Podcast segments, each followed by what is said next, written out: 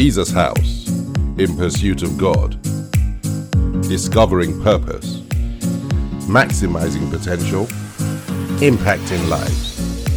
This message is being brought to you from Jesus House London. God bless you.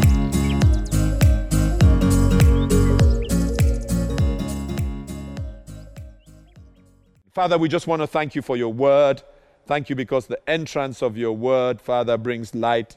It illuminates, brings information that sets us free, positions us, oh God, to live the kind of life that you have designed for us to live. It breaks yokes, it lifts burdens, Heavenly Father. It does more than that, O God, healing wounds, O God, in our hearts and bringing healing to our physical bodies. Father, we just thank you for your word. In Jesus' name, amen and amen. Amen. Praise God. Well, uh, as part of our journey, uh, I, I, chose a, a topic uh, that runs through the entire story uh, of the journey of the children of Israel to talk about today.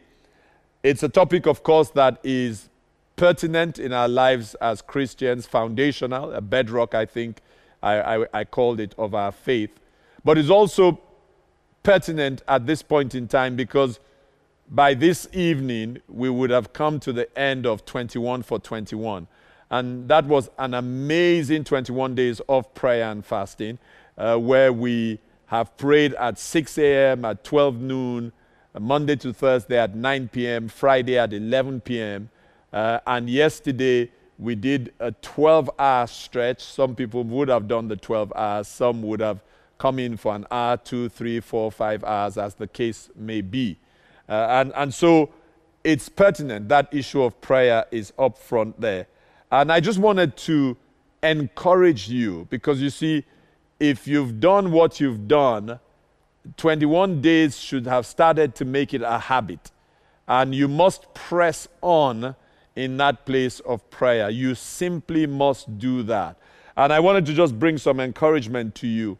And the encouragement I wanted to bring to you is that God answers prayers. It's God's default mode to answer prayer. As you look at the journey of the children of Israel, you find the centrality of prayer in their lives as they went on that journey. As stubborn and as recalcitrant as they were, they still had prayer as a central theme throughout that journey. And of course, some, like Moses, uh, were put before us as intercessors who prayed effectual, fervent prayers that brought results and moved God's hands and caused God to intervene in the circumstances.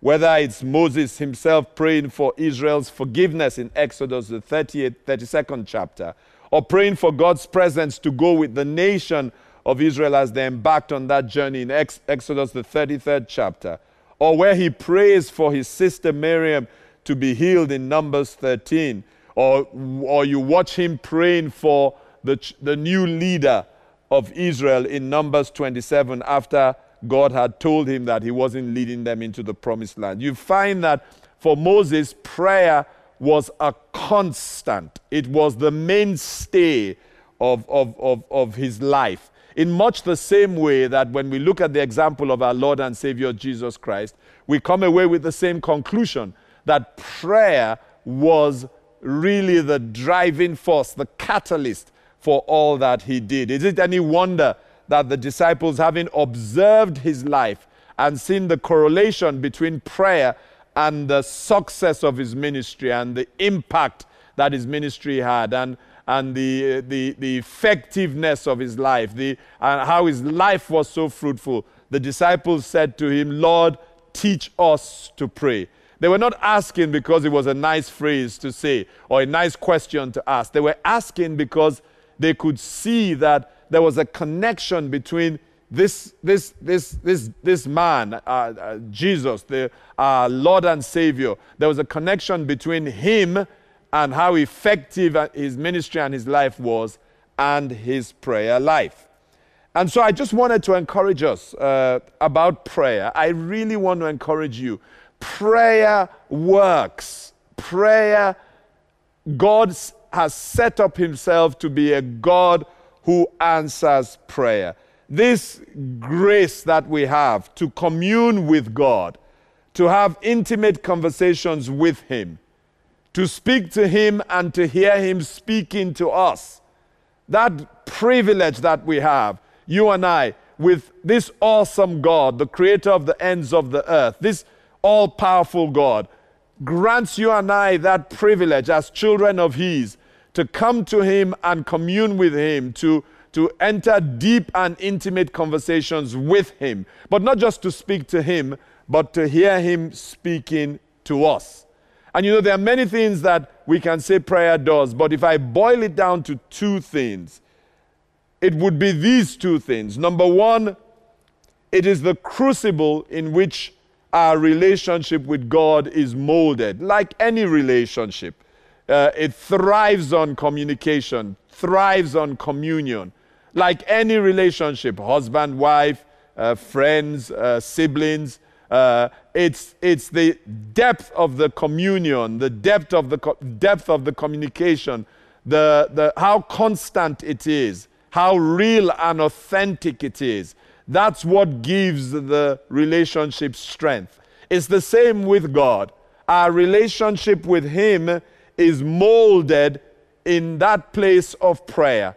And so, a praying saint, a praying Christian, if you and I are praying constantly as a way of life, talking to God about life's affairs, life's issues, challenges, thanking Him in prayer, the prayer of thanksgiving, bringing petitions to Him, uh, if sometimes pouring out ourselves, in a sense, almost venting in the place of prayer, but that communication where we are speaking to Him and then we are learning to listen to Him.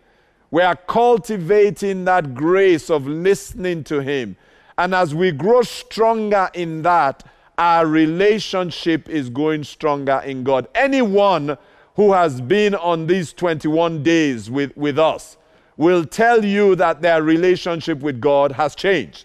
It isn't possible to have been in prayer the way we have been for our relationship not to have got deeper because we've been talking to Him. Uh, we've been hopefully hearing from Him. We've been listening to the word shared as we pray. Our relationship has changed. So, number one, it's the crucible in which our relationship with God is molded. Put it this way prayer is directly related to the depth of your relationship with God. Number two, it is the medium by which we invite heaven's intervention into earthly matters, matters here on earth. I love the scriptures in Psalms 115, verse 16. And the Passion Translation says, The heavens belong to our God, they are His alone. But He has given us the earth and put us in charge. Now, that's exactly what God did at the beginning. The whole of uh, where God decides to make man in his image, makes man in his image, Genesis, the first chapter, and then goes on after making him in his image uh, to grant him dominion, put him in charge of his creation. Now, that between what God puts before us there in Genesis, the first chapter, verses 26 to 28, is exactly what the psalmist is saying. God creates man and puts him in charge here on earth. Now, of course, we instantly understand that if we are in charge, because God has created this order, God does not intervene except we call him in.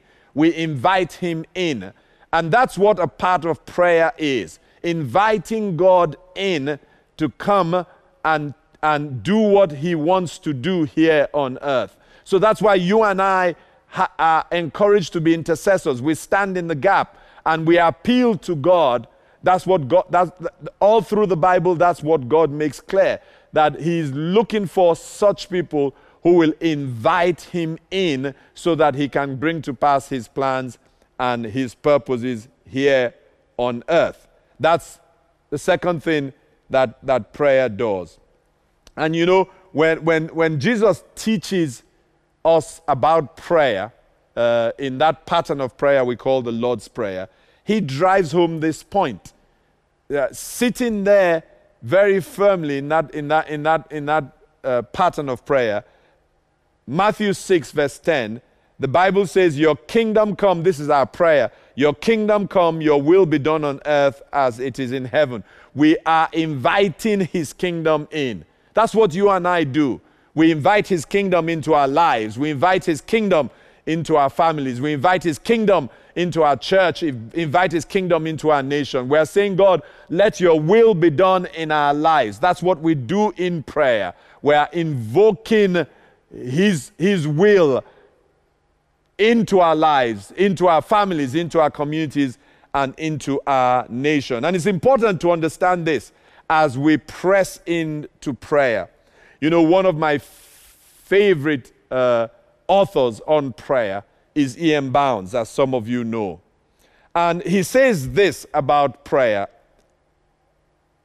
He says, Prayer is divinely ordained as the means by which all temporal and spiritual good are directed to us. It's divinely ordained. That's how God has ordained it. As the means by which all temporal and spiritual good are directed to us. Prayer is not an end in itself. It is not something done to be rested in, or not something done about which we are to congratulate ourselves. It is a means to an end. It is something we do that brings us something in return without which the praying is valueless. Prayer always aims at securing an answer.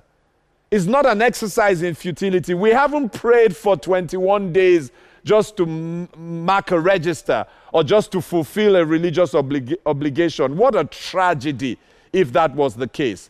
We have stood in the gap for 21 days, bringing those prayer points before God. We are expectant that God will answer. We are hopeful. We are looking forward to the answer. Prayer is not an end in itself, E.M. E.M. Bound says. It is a means to an end. It is something, he says, we do that brings us something in return. If not, he says, the prayer is valueless. Prayer always aims at securing an answer. So we have prayed for 21 days. You have been there for the 21 days. It is not possible for the God that we serve, our Father in heaven, not to answer our prayers because we have prayed in accordance with His will. It is His delight to answer our prayers. What does He say, the wise king, in Proverbs 15, verse 18? He says, The sacrifice of the wicked is an abomination to the Lord, but the prayer of the upright is His delight. The Passion Translation puts it this way It is despicable to the Lord when people use the worship of the Almighty as a cloak for their sin. But every prayer of his godly lovers is pleasing to his heart. You've been praying for 21 days. Every prayer was pleasing to his heart. It was his delight.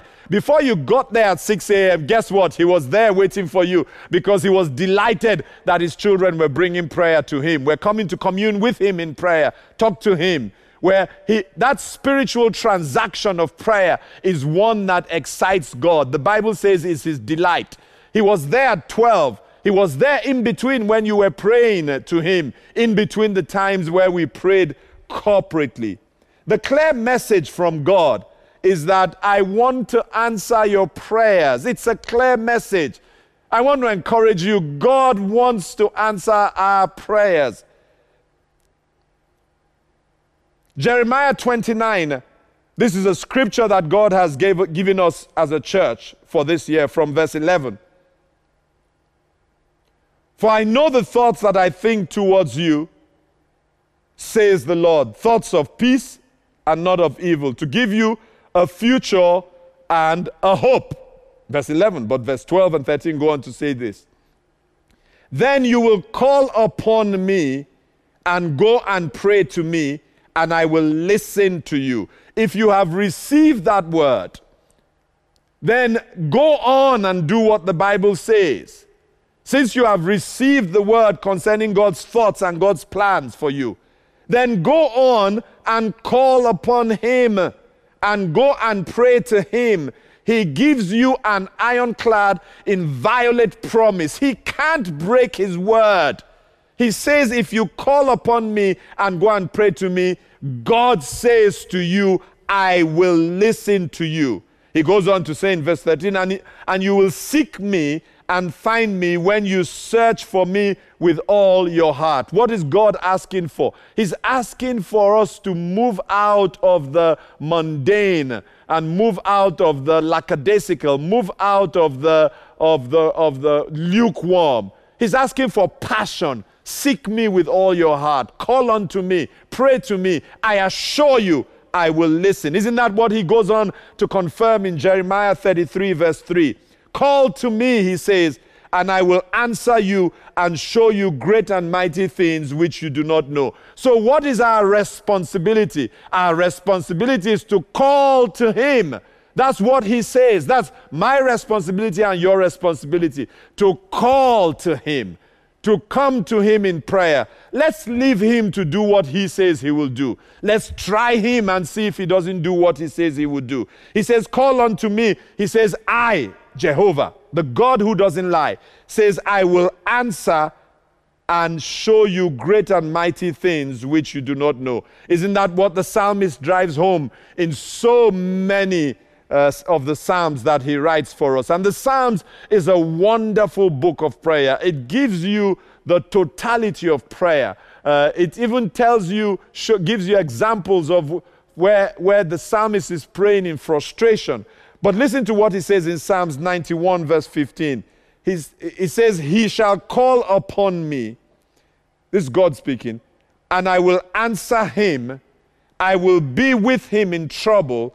I will deliver him and honor him. May that be your testimony in 2021 that you will call upon him, he will answer you. Even when trouble comes, he will be with you. That he will deliver you from every type of trouble, challenge, difficulty that is lined up in 2021. And at the end of it, he will honor you. And then finally, of course, we have what we call the golden rule of prayer. There's no this, if there, were, if there was a way to try to explain this scripture away, I would end this sermon now. But then I can't end it because this scripture is dear to my heart. What does the Bible say? Matthew 7, verse 7. Frankly, I'll read verses 7 to 11. Ask, and it will be given to you. Seek, and you will find. Knock, and it will be opened to you. For everyone who asks receives, and he who seeks finds, and to whom to him who knocks it will be opened. Oh God, please stay with me. Everyone, everyone who asks. Now, of course, we understand that this is in the continuous tense. So it is actually ask and keep asking, seek and keep seeking, knock and keep knocking. For everyone who asks, everyone who, who, who's, who's, who continues to ask, everyone who asks will eventually receive. He who seeks finds, and to him who knocks, it will be opened. It will be, it will be opened. And then, in the way that Jesus always uses such graphic uh, terminology to paint a picture that you can't forget, he says, Or what man is there among you who, if his son asks for bread, will give him a stone. We get that. Or if his son asks for a fish, will give him a serpent. None of us will do that. As flawed as we are, as, as dysfunctional as we might be, as challenged as we might be with the flesh, none of us is going to give our son, our, our child, a serpent. Or a child comes hungry, we give the child a stone.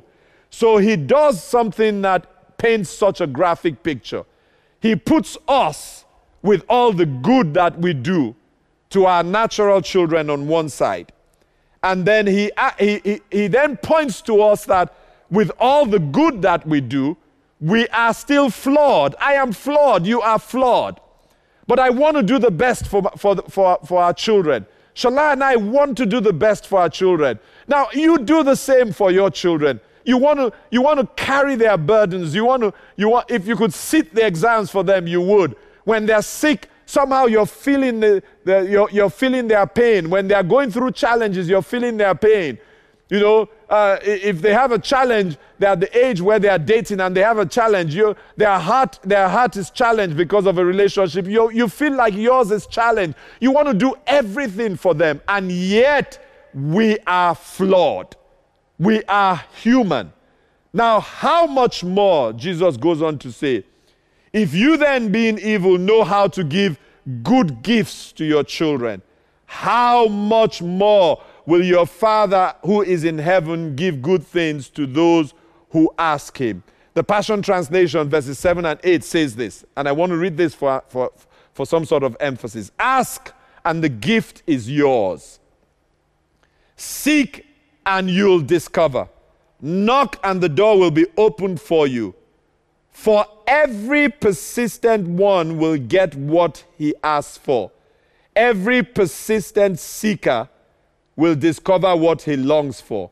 And everyone who knocks persistently will one day find an open door. Now, what's the key? It's the persistence. So, yes, we've prayed for 21 days, but we don't give up. No, we press on. We keep asking, keep seeking, and keep knocking.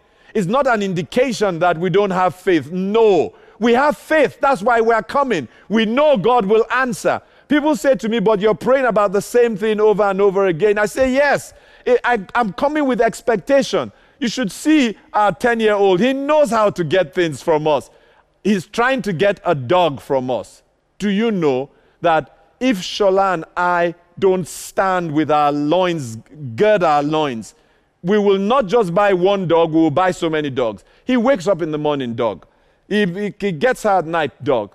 He, he comes to meet me because he, he, he thinks that, he said to her that if daddy agrees, since he's the head of the home, can I have the dog? She said yes. Off he comes to me, thinking, doesn't know that we work as a team. And he wants to get me to agree to this dog.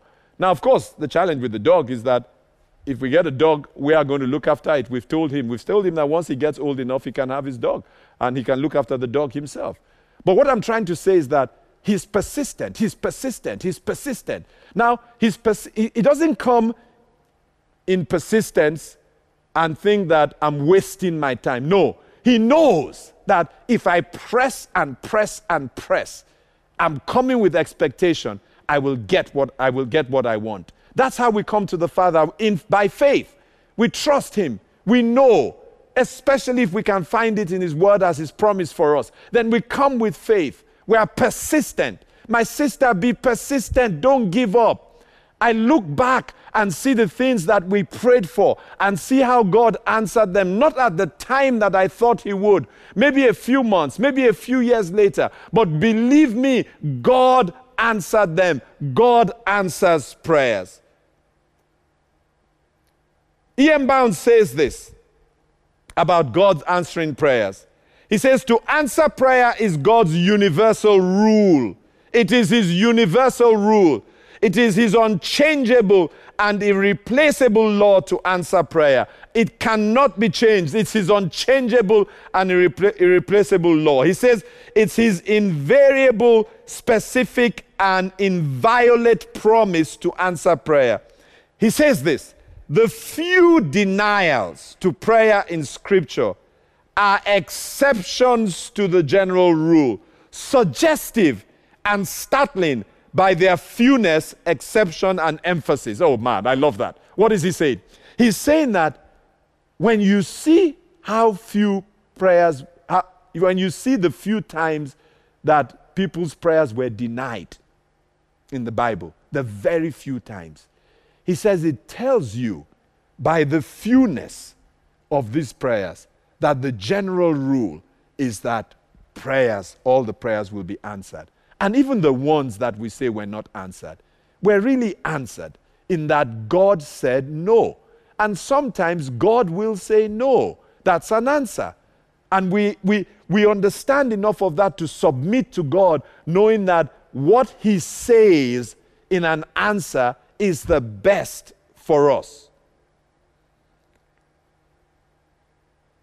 And so you and I are blessed. I call it the blessedness of, ans- of living a life of answered prayers.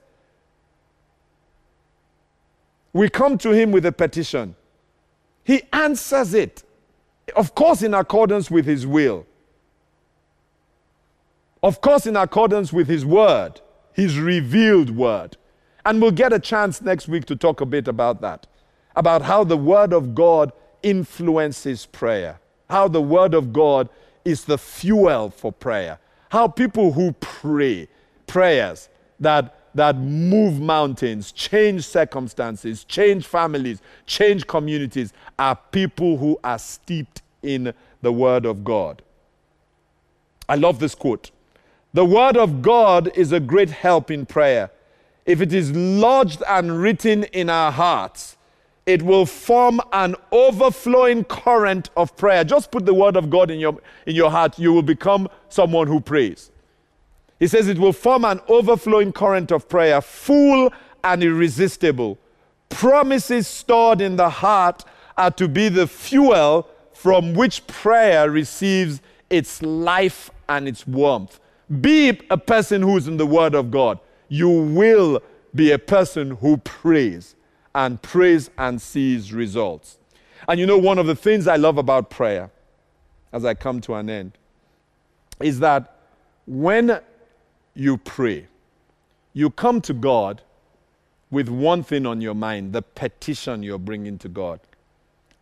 And we know that God answers. But guess what you get that you didn't plan for? That wasn't at the forefront of your mind. But that is really a lot more valuable than that petition you bring. You get God. Because as you pray petitioning for something, you come closer to God. He reveals more of Himself to you. Your relationship deepens with Him. By the time the answer comes, you're not the same person that started the journey to petition God for that answer. Isn't that what grace is about? That we come with one thing that we think is the main thing, the focus. But that at the end of it, we get the prayers answered, but then we also get more of God, a deeper relationship with God. Hallelujah. Amen. Now, talking about prayer, I was having a laugh with someone. I said, you know, in heaven, God must really sometimes just shake his head and wonder about these human beings he has created. At the start of 2020, um, round about March, we went into a, a, a season of prayer. I'm sure you all remember it. We're praying every day, hours a day. And one of the prayer points, in fact, if I, I, remember the prayer points, I think it was number seven of the prayer point. One was number seven, I think one was number 10 or 12. I can't remember the, the, the prayer point. Because we ran, we ran two months two, two months or more of praying. We prayed as a church, and then we moved to praying as leaders. We prayed every single day for two or three months. Every single day, we were pouring out our hearts in prayer. That was at the height of the first wave of the pandemic. There was a lot of fear. And believe me, if we hadn't prayed, fear would have taken us over. One of the things we cried out for, we prayed and prayed. We said, Lord, give the scientific community creativity Give them your mind. Let them find a vaccine, oh God. Father, do something miraculous so that in record time they can find a vaccine. I remember leading some of those prayers. I remember joining the leaders. I remember praying with, with, with a lot of the congregation. For two or three months, we were crying out. Guess what? They found a vaccine in record time. God answered our prayers. Guess what people now say? There's a problem with the vaccine. God answered it too quickly. In fact, we don't even want the vaccine. God is sitting in heaven saying, What on what do you want? You prayed, you called to me, I answered. I, I, think we're going to, I, I got them to put the prayer points on, on the screen. I hope we can get it up on the screen. You called to me. This prayer point, you prayed it not once a day, not twice a day. We cried out, ours. All our leaders led. God, let them discover a vaccine. God says, I've heard you. Call unto me. I will answer. I will show you great and mighty things. Great and mighty things through AstraZeneca or Pfizer is great and mighty things. Now we say, no, we don't want it, God. Don't show us great and mighty things. Don't answer it too quickly. Go and take the normal amount of time, five years or 10 years. And I'm saying, you know, let's make up our minds what we want. We're a bit, the church is a bit like those who were praying when the apostle was taken to jail. And as they prayed and prayed and prayed, they had a knock on the door. Rhoda went to the door. You know the story. And there was Peter, who they were crying out for, traveling, praying. God, release Peter, release Peter, send your angels, release Peter, send your angels, release Peter. Oh God, release Peter. God, send angels. God said, I've heard. Angel, go and release Peter. Peter comes, and Rhoda opens the door, and it's Peter. She rushes back to them. God has answered. God has answered. He has answered. He has sent angels. Peter is at the door. They say, Rhoda, are you okay? Have you lost your mind? Please, we're praying. We're interceding for God to move. God had answered. Maybe it's the same with this vaccine. God has answered. We prayed. I believed God would answer.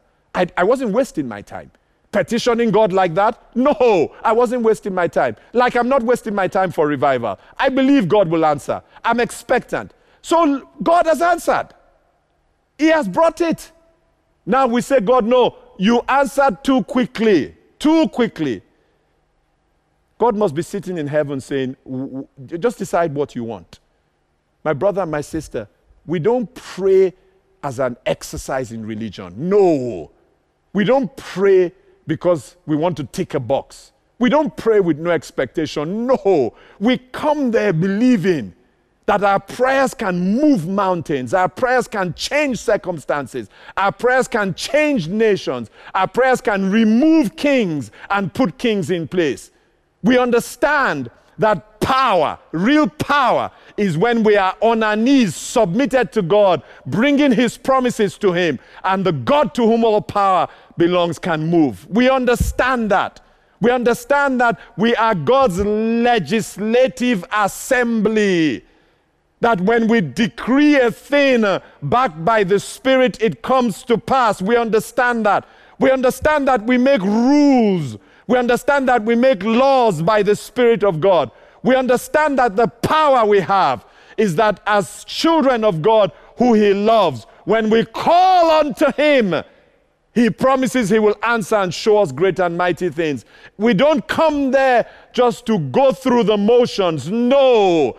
We come to pray and we expect results. We come there already believing that there will be results. We come and speak to mountains, and the Spirit of God gives us the faith to believe that the mountains will move. We come to pray and to see the results. The effectual, fervent prayer of you and me must have results. Hallelujah. Amen and amen. Father, we thank you. Lord, we bless you. We give you all the praise and all the glory. In Jesus' name, amen. Lord, let a garment of prayer, a spirit of prayer, rest upon all of us, all those who are listening. Oh God, help us, oh God, to have the spirit that was on the patriarch, where he wrestled with you and refused to let you go. Help us, O God, to have that spirit of intercession that was on Moses, O God, where he stood his ground in prayer, audacious praying as he prayed, O God, for the nation of Israel. Help us, O God, to have the spirit of intercession that was on Abraham, Heavenly Father, as he went back and forth with you about the, the destiny of Sodom and Gomorrah. Help us to pray like Daniel prayed, O God, not giving up until the answer came. Help us, O God, to pray, O God, like Elijah, Heavenly Father. Oh God, help us, oh God, to stand on our own Mount Carmel, Heavenly Father,